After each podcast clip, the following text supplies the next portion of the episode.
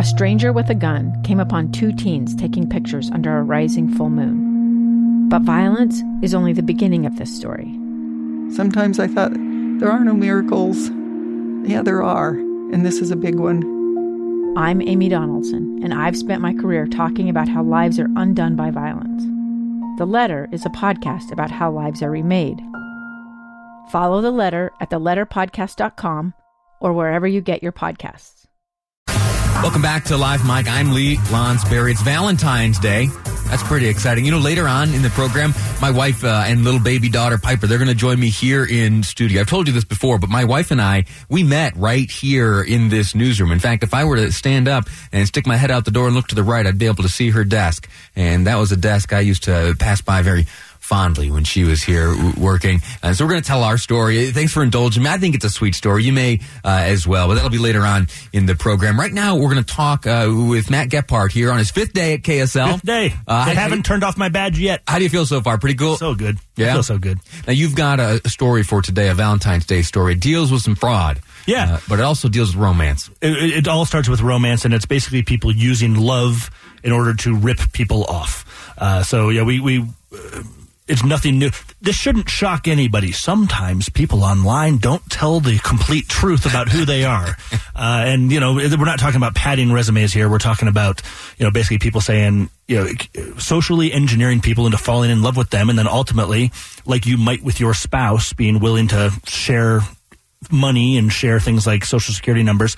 Uh, people being duped into thinking that they're in this loving relationship and giving over money and giving over, giving over uh, stuff. These types of lonely hearts type scams, and that's the that's the phrase you hear associated with it. It, it goes back to well before the internet. Sure. Uh, but now that we've got the internet, we've got apps. There are more diverse ways to communicate. There are also more uh, and advanced ways to deceive. Yeah, absolutely. And social media has made it, I mean, really.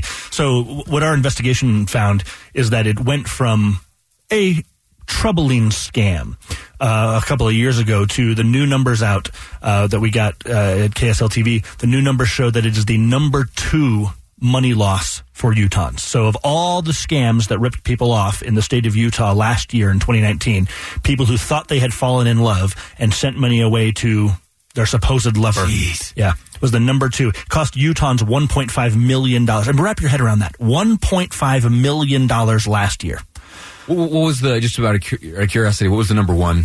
Number one was uh, uh, hacking, basically, Yeah. uh, so social engineering into your into your. Uh, you know, Well, what are the tactics used? What are the what are the bad guys doing to these uh, poor folks looking Well, for they're they're signing up for profiles. They're getting on the dating apps and the dating websites, and they're signing up for profiles, and then they're just meeting people and, and talking to them. And you know, they're these are social engineers. They're you know uh, just convincing women and men, uh, as the case may be, that they're in a relationship. And then the most common one seems to be, I'm overseas or I'm in this situation and I just need, you know, I'm, I'm working on it. We, we saw one that was, I'm, I'm working on a coal mine, uh, and I just have to be able to buy myself out of my contract. And as soon as I buy myself out of my contract, I can get to you and we can be together. Mm-hmm. But I don't have the money. Can you send me the money? My dad's a newsman out on the East Coast, and Yeah. he d- covered a story last year, and it had to do with a, an older woman, uh, a widow, and she had uh, linked up with this member of the military. Yeah. Yeah. He's off overseas fighting for freedom and all, and he was real fond of this woman, and Yep. he would send her all these flattering emails and pictures of him in the field and his gear. Uh, but then he got to his deployment time came to an end. Uh, but oddly enough. Uh, For him, he had to get himself home to the United States. You know, his commanding officer Sure. didn't have the resources. He just and- didn't have room on the giant Yeah. airplane to get his home. Get and so home. uh, you can see where this goes. he uh, just yeah. said, "Listen, I need this money for that, and this money for that." And when all is said and done, you and I will be together.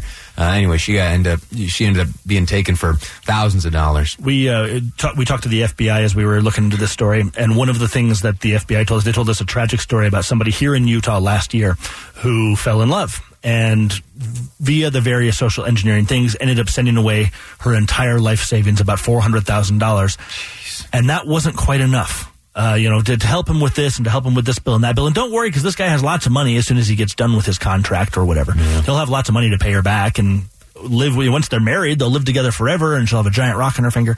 And she was actually duped into then the FBI tells us duped into then going and getting a reverse mortgage on her house. So she not only went from life savings gone to now she has debt on her house that did not previously exist. Jeez, uh, where are the perpetrators located? Are these local folks, or do they have like little farms that, where they they all get together and collaborate? Where are the bad guys? Mostly West Africa mostly West Africa, um, out of the reach of the FBI, um, and you know, kind of beyond the, the scope of, of what the FBI is really terribly worried about. I mean, they do have they have a whole unit, uh, and and you'll see them in our story coming up tonight at uh, six o'clock on KSL five TV.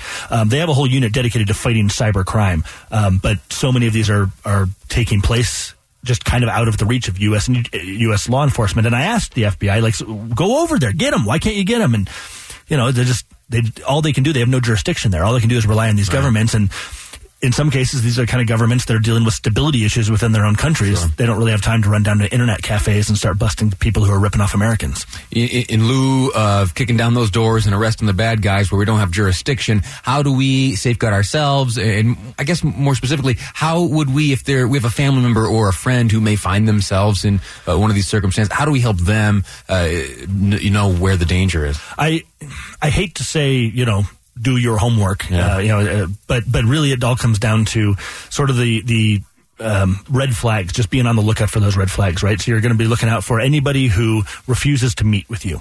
Now that's weird, right? Because I know people who have fallen in love online and they didn't meet and they're married and have children. I, I have friends who are like this. Yeah. Um, and so, uh, but, but so one of the, but one of the things they'll tell you be wary of somebody who can't meet you in person. Be wary of anybody who's asking for money. But again, you give your spouse money, right? So it's not that that's I think one of the reasons sure. these scams work is because the red flags are also the kind of things that wouldn't necessarily be red flags if you were in love. Yeah.